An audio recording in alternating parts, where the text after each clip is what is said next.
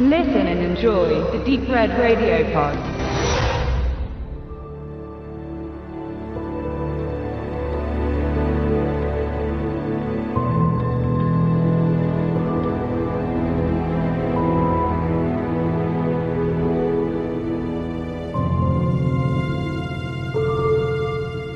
Ja, hallo liebe Hörer, wir sind uns uneinig, wer anfängt. Benedikt und Stefan besprechen heute für euch den James Cameron Klassiker The Abyss in der Special Edition. Und Benedikt, das ist ein wichtiger Film für uns, oder?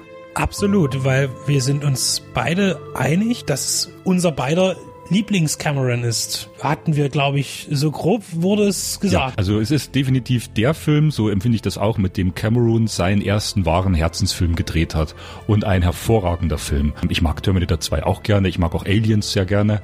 Aber es ist eigentlich der Film, der sein Herz für das Fantastische so richtig zum Ausdruck kommen lässt. Und der Film mit der Botschaft der guten Aliens. Jetzt muss man überlegen, was hat denn James Cameron vorher gemacht? Er hat dann diesen Piranha-Aufguss gemacht, die fliegenden Teufel oder auch, so hieß hm. es ja auch irgendwie im, im deutschen Verleih. Oder, oder so die fliegenden Killer oder sowas. Oder irgendwie sowas. Und dann hat er äh, mit Sylvester Stallone das Drehbuch für Rambo 2 geschrieben, was auch immer er dort für eine Rolle gespielt hat und wie er dazu kam. Ist ja auch eine bestimmt eine lustige Geschichte für sich. Und dann kam Terminator, beziehungsweise bin ich mir gerade nicht sicher, was eher kam. Ich glaube, es war zeitgleich Terminator und äh, Rambo. Ich glaube, Rambo 2 war 85 und Terminator 83 Produktion, 84 ja, veröffentlicht. Dann so. vermutlich auch durch den Erfolg von Terminator mhm. als Action-Schreiber äh, wahrscheinlich auch dort gebucht. Mhm. Jedenfalls äh, Terminator natürlich sein Meilenstein, sein Grundstein, nicht sein Meilenstein, sein Grundstein. Im Film, im Genrefilm, weil James Cameron hat immer Genrefilm gemacht, auf sehr hohem Niveau und damals noch, darf man Terminator eigentlich als B-Movie bezeichnen. Ich glaube, es waren 6 Millionen Dollar Produktionskosten,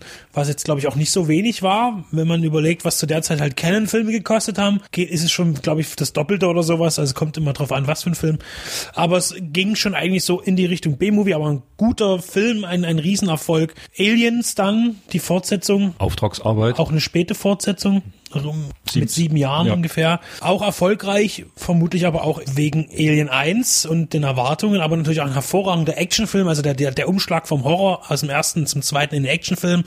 James Cameron ist ein Actionregisseur. Ja, wobei, Egal, was für ein Thema er auffasst, es ist ein Actionregisseur und bei The Abyss ist es ja eigentlich so, dass in dem Film eigentlich fast am wenigsten Action drin ist, also physische Action, das heißt Explosionen, Schießereien, sowas, Feuer, ja. Mhm. Es gibt wahnsinnig viele Special Effects in dem Film, auch sehr gute Special Effects, die ihrer Zeit weit voraus waren und mhm. teilweise altbekannte Special Effects, die gut umgesetzt wurden, also Techniken und Methoden, Modelltrick und so weiter. Und vielleicht wollen wir jetzt erstmal kurz einen ganz kurzen Abriss machen über die Handlung von The Abyss. Genau, ich fange mal mit der Handlung an. Es gibt eine Crew, die in der Tiefsee auch nach Öl bohren mit besonderen Maschinen, besondere Skills haben, also ein, ein, ein Team unter der Leitung von Ed Harris, der den Teamchef spielt. Und diese Crew wird einberufen von der Regierung, weil ein U-Boot ein Atom-U-Boot ist. gekentert ist, genau, und die äh, sollen mit ihren Techniken, mit ihren äh, Rigs, mit den ganzen Maschinen das rausziehen, weil sie die Spezialisten für so einen Job sind. Es geht hier, glaube ich, weniger darum, das U-Boot zu bergen, sondern die, die nuklearen Sprengköpfe, die sich in dem U-Boot befinden. Wobei das ja so ein Kniff ist, das wird der Crew am Anfang ja noch nicht gesagt. Die werden Richtig. geködert. Die werden geködert für diese politische Mission, wo sie sich eigentlich gar nicht drauf eingelassen hätten, wo auch dann Ed Harris, jetzt kann ich mich wieder sehr gut erinnern, sagt, also für, für so eine Mission, das ist nicht mein Team, dafür sind wir nicht bereit, wir sind normale Leute, normale Arbeiter. Genau, also auf jeden Fall äh, steigen die dann hinab ins Meer und kriegen aber an die Seite Militärfuzis, zwei, drei so Typen, die sie mitzunehmen haben, weil es äh, unter offizieller politischer Aufsicht ist. Das ist dann so der Aliens-Moment, äh, dass dann auf einmal die Marines kommen. Michael die, Bean, ja, auch wieder dabei in einer solchen Rolle. Ja, zu Michael Bean kommen wir noch, genau und man ist sich sofort uneinig, wer eigentlich was zu sagen hat auf der Rig. Und es geht dann so weiter, man findet dann das U-Boot und hin und her und letzten Endes geht es aber darum, dass ein Kontakt hergestellt wird zu einer außerirdischen Lebensform. Das ist die Frau von Ed Harris. Nein, die, ich wollte natürlich noch einen Gag, also wir müssen dürfen die Frau nicht vergessen. Die Frau ja, ist eigentlich eine wichtige Rolle. Wichtigste die, vielleicht. Die, die kommt gleich am Anfang, also ähm, aber kurz mal den Filmnamen gucken, wie sie heißt. Laurie war es nicht, das war bei Halloween die Mary Elizabeth Mastrantonio, Die Lindsay. Die Lindsay, genau. Und äh, Ed Harris hat natürlich den knackigen Namen Bud, also Ed ist Bud. Lindsay und Bud begegnen sich wieder und sie sind noch ein Paar oder sind sie schon geschieden? Aber er hat noch den äh, Ring Die Scheidung am Finger. läuft. Genau, die Scheidung läuft, er hat noch den Ring am Finger. Und es ist auch schon eine sehr langläufige Scheidung, glaube ich. Es ist alles schon sehr lange her. Und er hat noch äh, schon noch starke Gefühle und sie erstmal nicht, so nach außen, aber eigentlich ja doch. Hm. Und Lindsay ist diejenige, die am Schiff auch diese Faszination für diese Arbeit wieder entdeckt und so kommen die beiden allmählich wieder zusammen, sagen wir es mal so. Sie haben beide dieses, äh, diese, diese Rig, diese riesengroße Unterwasserkonstruktion, die ja beweglich ist, also eine, eigentlich ein riesiges Unterwasserboot, was sehr langsam voranschreitet, äh, was eben mehr aussieht wie eine Ölplattform, aber eigentlich unter Wasser ist und auf dem Grund sich so ganz langsam fortbewegt. Äh, das ist so dieses große Schiff, Unterwasserschiff und das haben die beiden, die Brickmans entwickelt. Und jetzt ist es so, dass sie das beide als ihr Baby sehen und jetzt kommt sie wieder im Auftrag auch der Regierung unter Wasser zusammen mit den Marines und er fühlt sich dann auch gleich ein bisschen angegriffen oder fühlt sich auch was weggenommen und äh, es kommt zu solchen äh, Ex-Ehe-Streitigkeiten, die aber letztlich auch nur aufzeigen, auch immer wieder in Einzelszenen, zum Ja. Beispiel, wo, wo Ed Harris den Ring ins Klo wirft, dann nach dem Streit, große Szene, große ja. Szene, Ja. der den Ehering ins Klo wirft und dann sofort umkehrt. Und in was dann, für ein Klo? Da ist ganz eklige blaue äh, Desinfektionsflüssigkeit Ja. drin, dieses ganz krasse Zeug. Und greift dann mit der Hand rein. Bis die Hand bleibt dann Ellenbogen. blau tagelang. Ja, Genau. und holt den Ring wieder raus. Und solche Szenen gibt's ja auch wirklich mehrfach. Ich, ich tue jetzt schon mal anteasern die wunderbare Reanimationsszene, die wirklich zu Herzen geht, einfach weil so viel Energie da drin steckt und so viel emotionale Leidenschaft auch, dem anderen Menschen zurück ins Leben zu holen. Habe ich selten so eindrucksvoll gesehen zwischen, wie zwischen Bud und Lindsay Brickman. Dem Ring, den er noch aus dem Klo hat, großartige Szene, wo dann mal kurz Action im Schiff unten ist und äh, es droht alles ein bisschen zu, zu unter Wasser zu laufen und er hält noch die Hand in diese schwere Metall-Sicherheitsschiebetür und nur der Ring äh, rettet ihn, weil der Ring natürlich irgendwie aus ganz hartem Metallzeug ist, äh, Platinring und, und hält die Tür dann noch auf und nur wegen dem Ring können sie den Spalt von der Tür dann wieder komplett öffnen. Super glaub, Szene. Es war Alamantium wahrscheinlich. Also das ist eine geniale Szene, wo eigentlich dieses ganze Gefühl anhand von diesem einen Symbol Ring und sein Leben wird gerettet und Actionsequenz ist es ja eigentlich, wo das alles so kulminiert. Also er kann da gut mit Motiven spielen.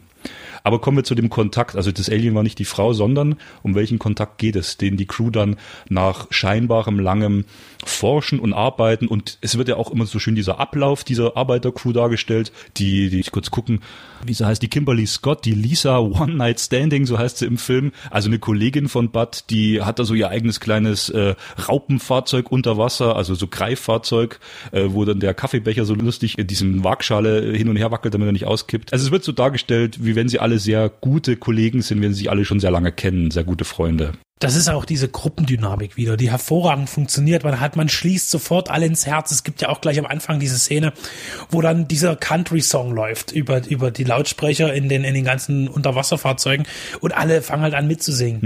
Und das ist halt so diese, das, das ist diese Symbiose zwischen all den Leuten, die schon seit Jahren miteinander arbeiten und eben eine Familie geworden sind.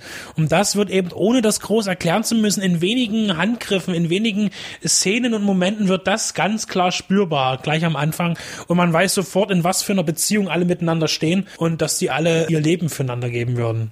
Und der, jetzt kommen wir nochmal zum ersten Kontakt. Das ist nämlich äh, die Lindsay, die äh, eine Außenmission hat unter Wasser und dann auf einmal einem Alien gegenübersteht. Aliens bei, bei Abyss sehen sehr ungewöhnlich aus, sind diese leuchtende Wesen, die auch in, man kann gar nicht unterscheiden, ist das jetzt Körper oder Fahrzeug, was die haben, weil die bewegen sich mit, mit merkwürdigen Das sind so kleine Ja. Propellerlichtwesen. so. ähm, man, man, man sieht sie auch ein bisschen unscharf und so. Es ist nicht immer alles gleich so erkennbar.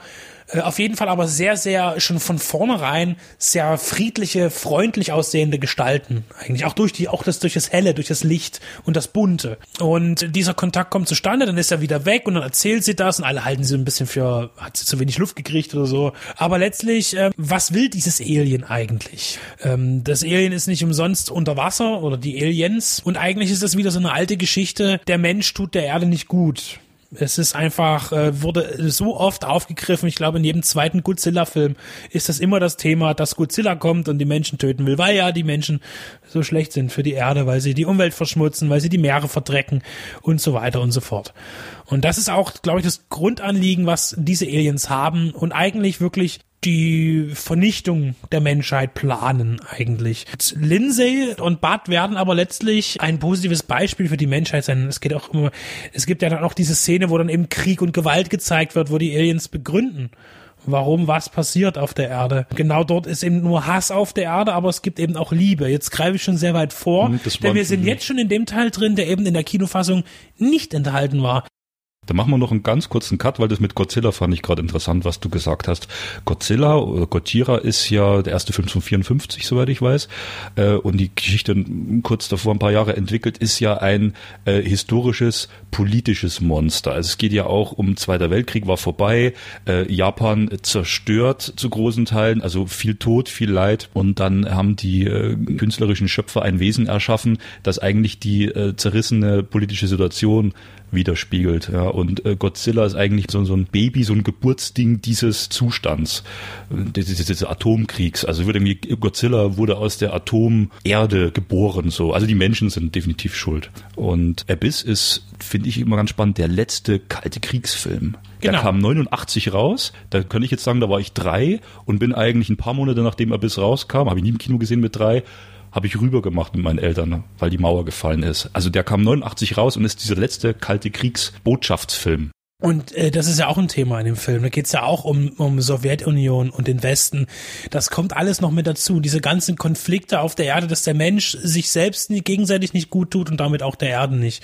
Und das ist das, was eben die Aliens die Erde retten wollen vor der Bestie Mensch. Und es geht schon damit los, dass dann eben auf dieser Rig eben zwei Parteien entstehen. Das ist einmal die zivilen Teilnehmer dieser ganzen Geschichte, also alle äh, Ed Harris und seine Truppe und natürlich die Militärs, die sich dann ganz schnell als als knüppelharte Hardliner in Bezug auf äh, innere Sicherheit USA outen und äh, den Fremdkontakt, der dann doch recht schnell zustande kommt mit dem außerirdischen Wesen. Das ist jetzt die berühmte Szene, wo dieser Wasserwurm entsteht. Und das ist eine, auch eine sehr berührende Szene, vor allen Dingen bei der, bei der ersten Kontakt mit dem, mit dem mimischen Nachempfinden der gegenüberstehenden Person in, in, Form von diesem Wasser, was eben in der Kraft, die das Alien hat, eben zu einer Figur gebündelt wird. Kann ich jetzt nicht anders gut beschreiben. Wir, wir können da ruhig noch weitergehen, genau. Also das ist äh, ein Vorgriff, auch ein äh, Special Effects technischer Vorgriff vor Terminator 2, die zwei Jahre. Terminator 2 wird ja immer so gelobt, weil der T1000 aus dem flüssigen Metall sich in jede mögliche Gestalt verformen kann, was ja damals revolutionär war.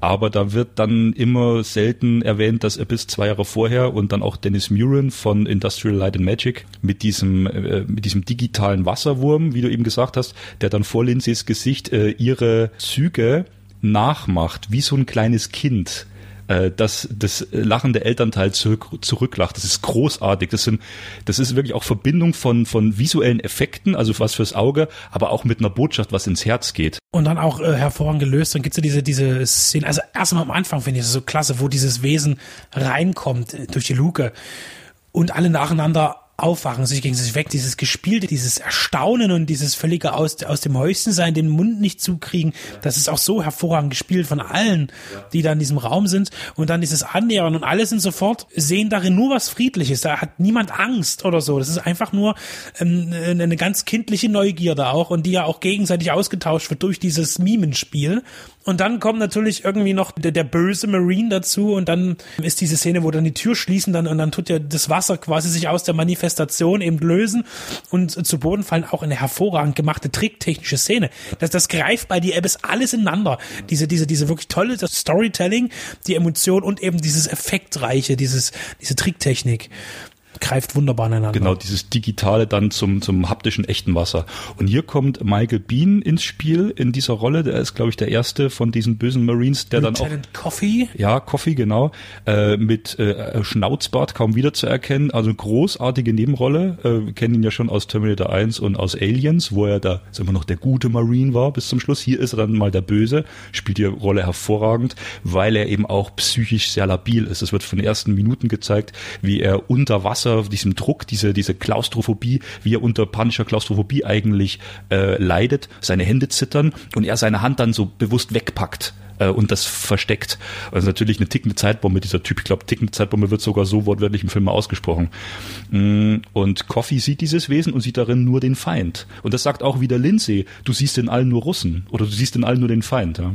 Und diese ganze Situation spitzt sich dann eben zu. Es geht dann so weit, dass die Atomsprengköpfe ja geboren wurden und dann von Lieutenant Coffey dann eben auch eingesetzt werden wollen, um das Ganze dort zu zerstören, auch das Wesen zu zerstören. Das kommt dann auch äh, irgendwann äh, geht dann eben dieser Atomsprengkopf geht verloren, er fällt weg in eine tiefe Schlucht, ist aber äh, aktiviert und nun geht es darum, ähm, diese Explosion zu verhindern. Und das ist jetzt die berühmte Szene, die Abyss, der Abgrund. Der Abgrund, das ist die tiefe Schlucht. Da geht's dann, glaube ich, ich habe es gelesen nochmal, die, die erste Tiefstation in der erzählten Geschichte soll irgendwie 600 Meter tief sein, wo sie auch schon stockfinster ist. Und dann geht das Ding irgendwie auf drei Kilometer oder fünf Kilometer runter, ganz tief runter. Wo noch nie ein Mensch zuvor gewesen Und ist. Und dann kommt wieder tolle Cameron-Tricktechnik. Das Wasser. Das Wasser.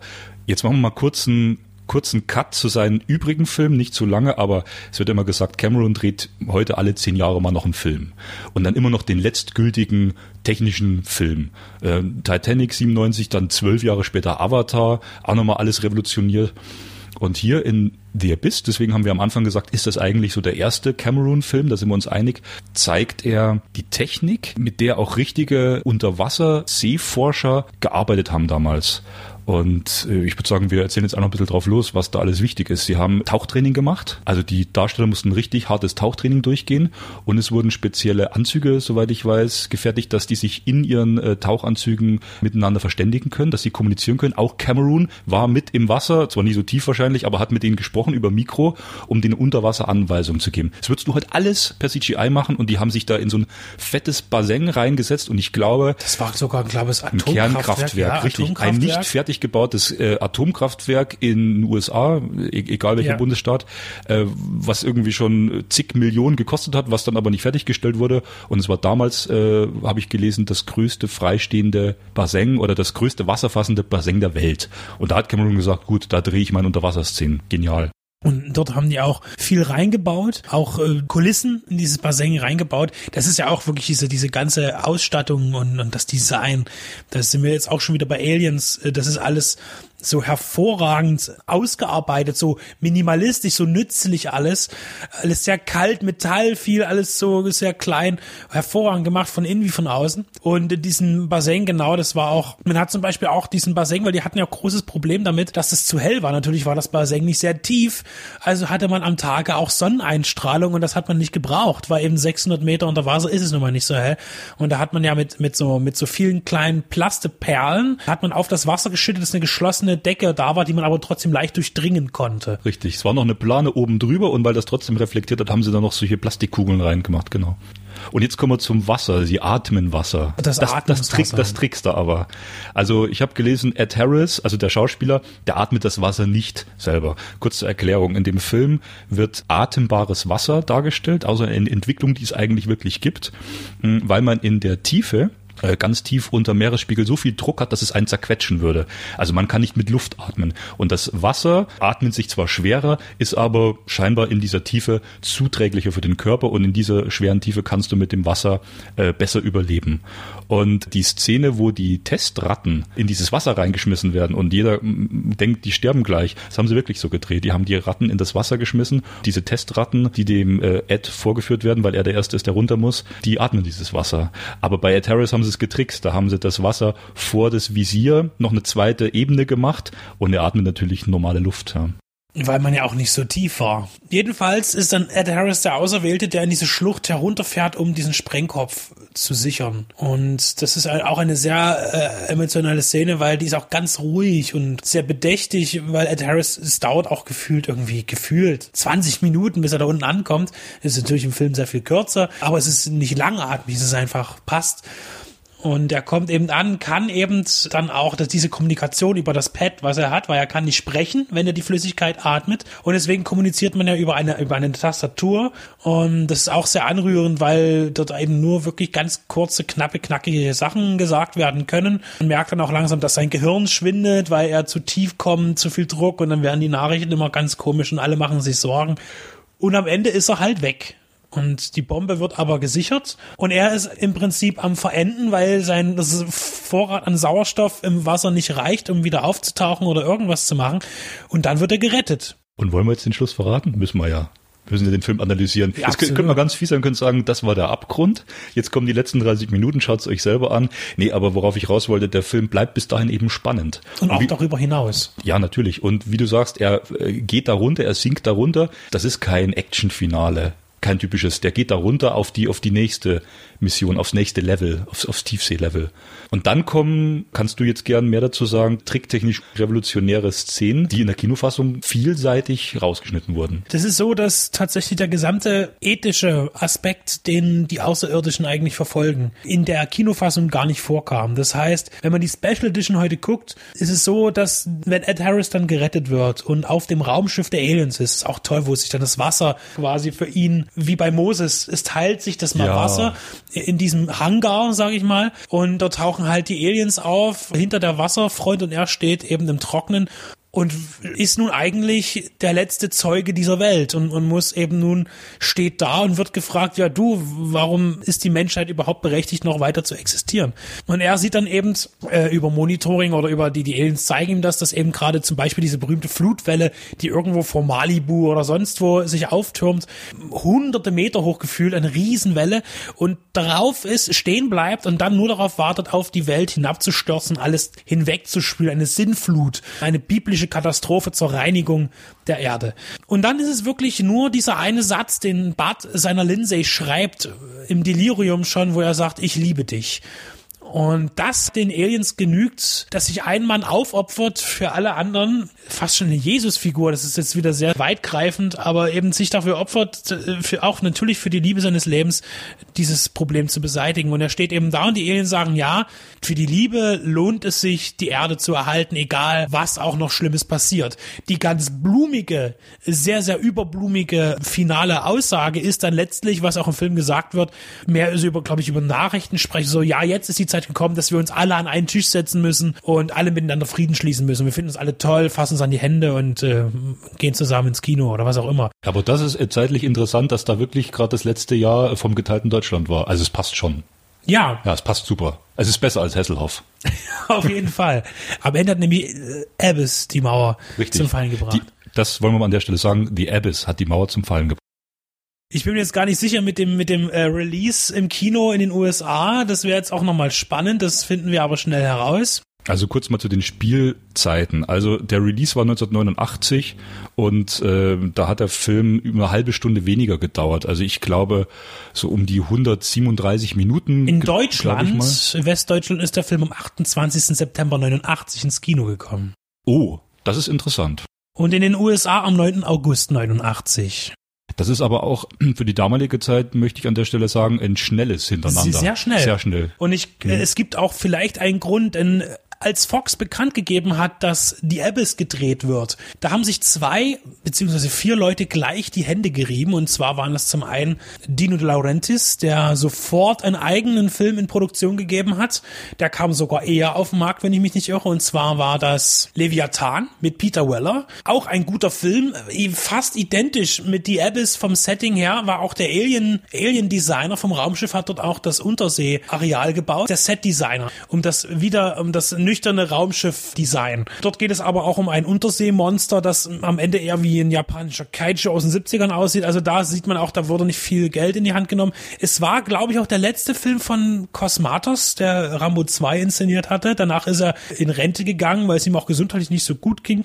Und dann gab's noch einen richtigen B-Movie von den Rambo-Produzenten. Das sind wir schon wieder ein zweiter, und zwar von Weiner und wie heißt der andere? Jetzt bin ich schon wieder raus. Benedikt schaut mal nach. Zug gerade in einen seiner 5000 DVD. Oder waren es mehr? Sorry. So, wie heißt er?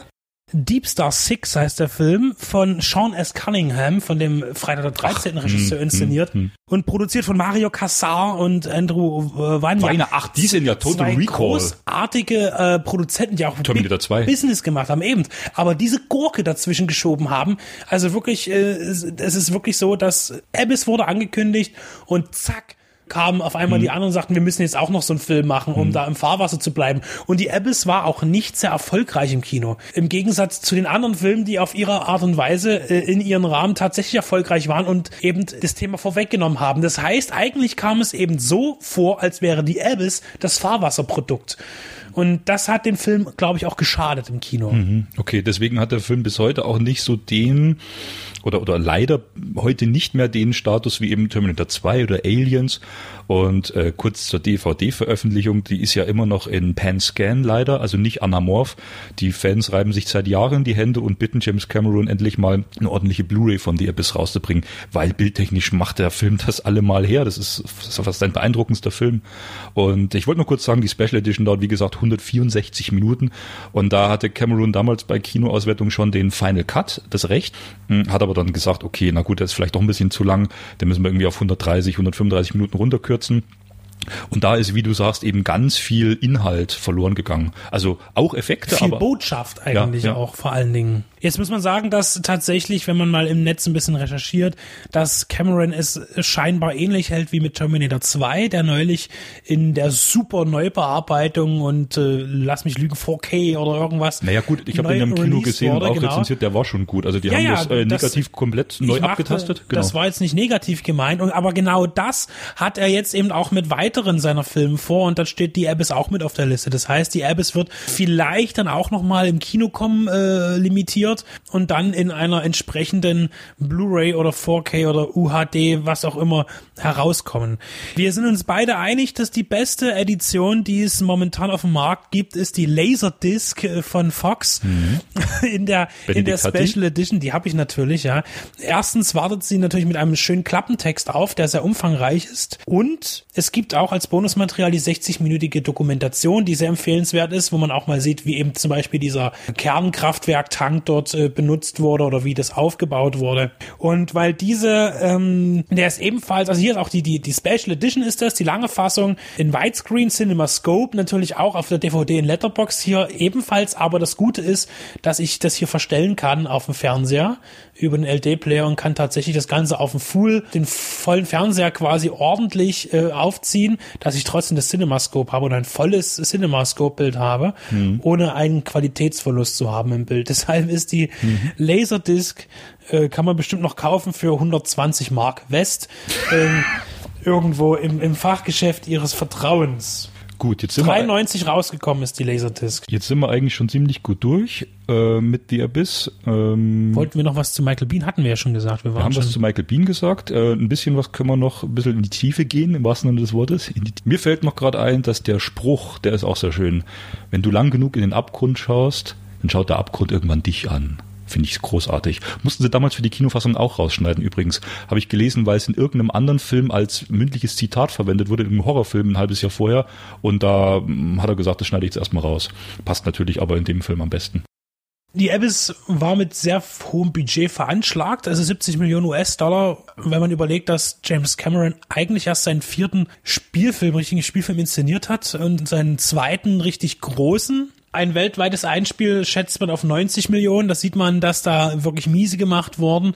Denn das ist natürlich nichts, äh, 20 Millionen mehr als die Kosten. Das deckt nichts, was da noch an Nebenausgaben zustande kommt. In den USA um die 50 Millionen eingespielt. Ist eben vielleicht auch viel zu intellektuell gewesen für die, für die Amerikaner. Ich will es jetzt nicht, ich will die Amerikaner nicht als Idioten Nee, nee das, hinstellen. das machen wir nicht. Nee. Aber nee. es war ja oft genug so, dass bestimmte Filme in den USA nicht funktioniert haben, weil sie eben zu wenig Bam hatten, sage ich jetzt mal so, so blöd. Äh, sind wir jetzt bei Shining zum Beispiel, wo es auch die extra lange Version gab in den USA, um den noch irgendwie zu erklären, äh, wie der Film funktioniert, was in Europa nicht notwendig war. Mir fällt jetzt noch was ein zu den Special Editions. Genau, Cameroons Aliens von 86 war der allererste Film, der in einer Special Edition in so einem Art Director's Cut rauskam. Und zwar war das 91 im selben Jahr, als sein Terminator 2 in seiner damalig kürzeren regulären Kinofassung ins Kino kam und ja ein Bombenerfolg war. Cameron hatte eben mit Terminator 2 so viel Geld verdient, dann 91, nachdem er gefühlte knapp zehn Jahre im Geschäft war, dass er sich auch auf weitere Projekte wie True Lies, der ja auch massig bombastisch viel Geld gekostet hat, ein toller Film ist, auf seine Klassiker wieder zurückbesonnen hat, gesagt, ich bringe jetzt meine ultimativen Fassungen raus. Und das war dann eben Aliens als erster und The Abyss kam auch 93 nochmal ins Kino in dieser Langfassung. Und ich glaube auch Terminator 2 kam damals nochmal in dieser in dieser längeren Fassung irgendwann in den 90ern. Ich glaube 96 kam der auch nochmal ins Kino. Also immer so in ein paar Jahren Abstand hat er die Filme nochmal reingebracht. Ähm, Titanic lief ja später auch nochmal, allerdings nicht als längere Fassung, sondern als 3D-Fassung im Kino. Stimmt, und Avatar lief auch in der Extended-Fassung ein Jahr später nochmal im Kino. Okay, also Cameron ist ein Versionsfetischist, kann man sagen, aber bei seinen Filmen, finde ich, bringt es wirklich. Weil eben bei Aliens, bei Terminator 2 und auch vor allem bei The Abyss ganz viel Content zum Film, Film hinzugefügt wird. Also die Kinofassung von The Abyss wird heute niemand mehr gucken wollen und die wird auch niemandem von irgendwem empfohlen werden, weil sie wirklich eine ganz andere Fassung ist, also auch eine schlechtere. Ich will nicht sagen, dass der Film dann schlecht ist, aber schlechter, weil einfach die, die Special Edition ist so rund und in der Länge auch nicht, nicht langatmig, sondern genau richtig einfach für den Film. Das ist genau der richtige Film zum einfach mal hinfläzen sagen, jetzt gucke ich mir mal zweieinhalb Stunden richtig gutes, technisch optimales, auch heute noch aktu technisch aktuelles Kino an, das eine Botschaft hat, gute Schauspieler, ich, ich möchte jetzt noch einmal ganz kurz auf die äh, Reanimationsszene eingehen, die ich angesprochen hatte vorher, okay. die wirklich so genial ist, wo eben äh, äh, Bart Brickman seine Frau wiederbeleben muss, weil die beiden sind ähm, in einem U-Boot gefangen, das voll läuft mit Wasser und es gibt nur noch Luft für für einen, um zum Schiff zurückzuschwimmen, zu der Rick zurückzukommen. Also soll das Ed Harris machen, weil er schneller ist und dann irgendwas holt, um sie abzuholen, klappt aber alles nicht. Letzten Endes muss Ed Harris seine Frau beim Ertrinken beobachten, sie dann ansacken und dann rüber zurückschaffen, dort wiederbeleben. Und diese Wiederbelebungssequenz, die ist auch so lang, so, so, so, so unerträglich lang. Und äh, dann wirklich dieses Spiel von Ed Harris, wo er auf sie einschlägt und ihr auch ins Gesicht schlägt. Warum? Verdammt bist du jetzt tot? Wach gefälligst auf. Obwohl du jetzt seit fünf Minuten schon tot bist, aber im Eiswasser hat man ja immer noch ein bisschen Chancen. So, das ist immer die, diese Fiktion, in, beziehungsweise ist ja auch möglich. Aber das ist so, so dermaßen gut gespielt, das treibt mir auch immer die Gänsehaut. Dieses, ich, er ruft ja auch irgendwie Lebe oder sowas dann ganz und prügelt mit der Faust auf ihren Brustkorb ein. Eine tolle Szene, hervorragend. Ja, er geht komplett aus sich raus, ja. Ja. Okay, dann äh, beenden wir das langsam. Wir empfehlen euch diesen Film und wünschen uns ganz einfach, dass der nochmal in der restaurierten Fassung irgendwann ins Kino kommt. Da gehen wir auf jeden Fall rein ja. und tauchen in diese Welt von James Cameron. Mit dem Sound dazu im Kino stelle ich mir großartig ja, vor. Ja. Und, und natürlich dann für den Heimkinomarkt ein vernünftiges Release. Natürlich. Natürlich, das wünschen wir uns. Jim, du hast uns gehört und an die Hörer waren wir jetzt lange in der Tiefe und tauchen wieder auf. Macht's gut. Ciao.